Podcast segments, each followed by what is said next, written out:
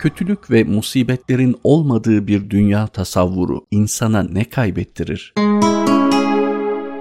Dünyadaki kötülüklerin kökeninde, iyiliklerin kökeninde de olduğu gibi insanın özgür iradesi yatmaktadır. Tabiata bir göz gezdirdiğimizde bu özgür iradenin insan haricinde var olmadığını görüyoruz. Mesela uzaya baktığımız zaman, güneş sistemini incelediğimiz zaman bir özgür iradeyle çalışmadığını ve bu noktada herhangi bir arızaya sebebiyet vermeden tamamen mükemmel bir şekilde işleyen bir sistem olduğunu görürüz. Veya tabiata bir göz gezdirdiğimizde bir narı ele alalım. Narın içerisini detaylarıyla incelediğimizde onun mükemmel bir işleyişe sahip olduğunu, içerisine herhangi bir beşeri irade girmediği için hiçbir aksama olmadan çalışmasına devam ettiğini görürüz. Fakat Konu insana geldiğinde ona ait olan bir özgür irade olduğu için bu özgür iradenin sonucunda mükemmel iyilikler ortaya koyabilen bu varlığın çok büyük kötülükler de meydana getirebildiğini gözlerimizde görüyoruz. Ancak sadece kötülüklere neden olmasın diye bu varlığın elinden özgür iradeyi almak şu anda var olan kötülüklerin üzerinde çok daha büyük bir kötülüğe sebebiyet verecektir. Bu kötülük kainatın kendini gerçekleştirememe ve dünyanın yaratılma maksadının boşa çıkması anlamında bir kötülük olacaktır. İnsanın iradesinin elinden alınmasıyla çok daha güzel bir dünya olmayacak, anlamını yitirmiş, değeri olmayan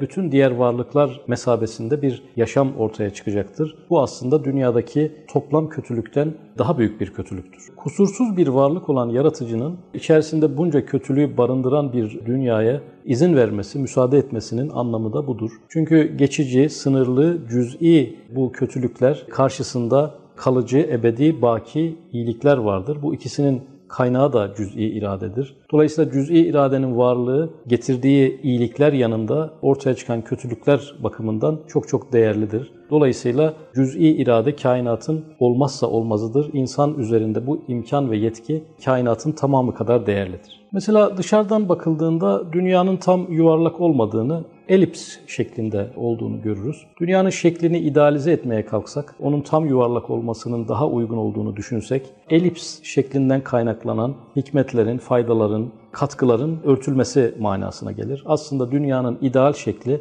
yuvarlak değil, elipstir. Mesela böcekler dünyasında bunu da mı Allah yaratmış diyebileceğimiz görsel bakımdan oldukça bize hitap etmeyen varlıklara rastlarız. Oysa onların da kendi içerisinde çok değerli bir biçimi, kendi dünyalarında çok önemli faydalara, hikmetlere ve anlamlara sahip olan bir görünüm içerisinde olduklarını görürüz. Bu biçimin kendi dışındaki varlıkların hayatına çok büyük oranda hizmet ettiğini, kendi dışındaki varlıkların güzelliklerini ortaya çıkaran bir kontrast olduğunu da müşahede ederiz. İnsan bedenindeki bazı organların durumunu ve fonksiyonlarını da tiksindirici bulabiliriz. Fakat onlar da en az beğendiğimiz diğer organlar kadar vücudun içerisinde bir rol sahibidir. Hayatın devamı için en az diğer organlar kadar gerekli oldukları gibi bedenin bütünlüğünü sağlayan çok kritik görevleri olan bir takım organlardır. Yani biz bir şeyi idealize edelim derken daha ideal bir insan bedeni olamaz mıydı? Evet olabilirdi. Daha ideal bir dünya olamaz mıydı? Olabilirdi. Daha ideal bir kainat mümkün müydü? Bizce mümkündü. Fakat bizim idealize ettiğimiz durumda aslında şu anki idealliğinden çok daha fazla şey kaybedeceğini işin sonucunda, neticelerinde ve çıktılarında çok rahatlıkla görebiliriz. Anne karnında hayat bize bırakılsaydı orada görülecek görüntüler, işitilecek sesler, yürünecek yollar olmadığı için insan bedenine mesela gözleri fazla görecektik. Kulakları çok da önemsiz görecektik. Hatta insanın ayaklarını bir fazlalık olarak görecektik. Ama insan bedeni haricinde yürünecek yollar, görülecek manzaralar, işitilecek sesleri bilen bir varlık ve aslında bunun çok da ideal bir teklif olmadığını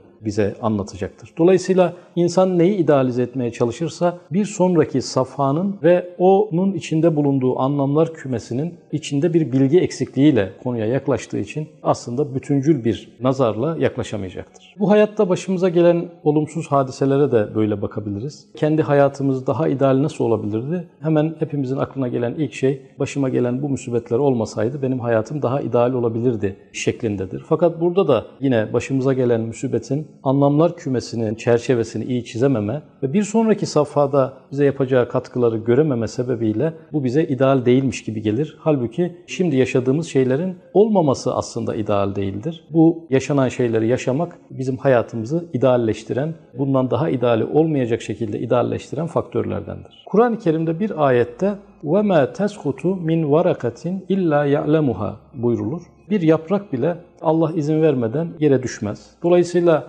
bir yaprak bile izni ilahi olmadan yere kavuşamıyorsa bizim başımıza gelen acılar, kederler de Allah'ın izni ve onayı olmadan başımıza gelmez. Aklımıza ilk gelebilecek soru şudur. Allah isteseydi bunları engelleyemez miydi? Evet engelleyebilirdi. İsteseydi bu musibetler aracılığıyla bize yapacağı katkıları ve faydaları başka daha hafif musibetlerle veremez miydi? Verebilirdi. İsteseydi musibetlerle bile değil aynı mesajları, aynı anlamları bir takım nimetler üzerinden bize ulaştıramaz mıydı? Ulaştırabilirdi. Fakat ilmi ilahide bu müsaade çıktığına göre aslında bu musibetin hafifletilmesinden de onun bir nimete çevrilmesinden de daha ideal olanı bu musibetin bu çerçevede başımıza gelmesidir. Dolayısıyla bu şekliyle hikmetlidir. Bunun olmaması değil, olması anlamlı, değerli ve faydalıdır.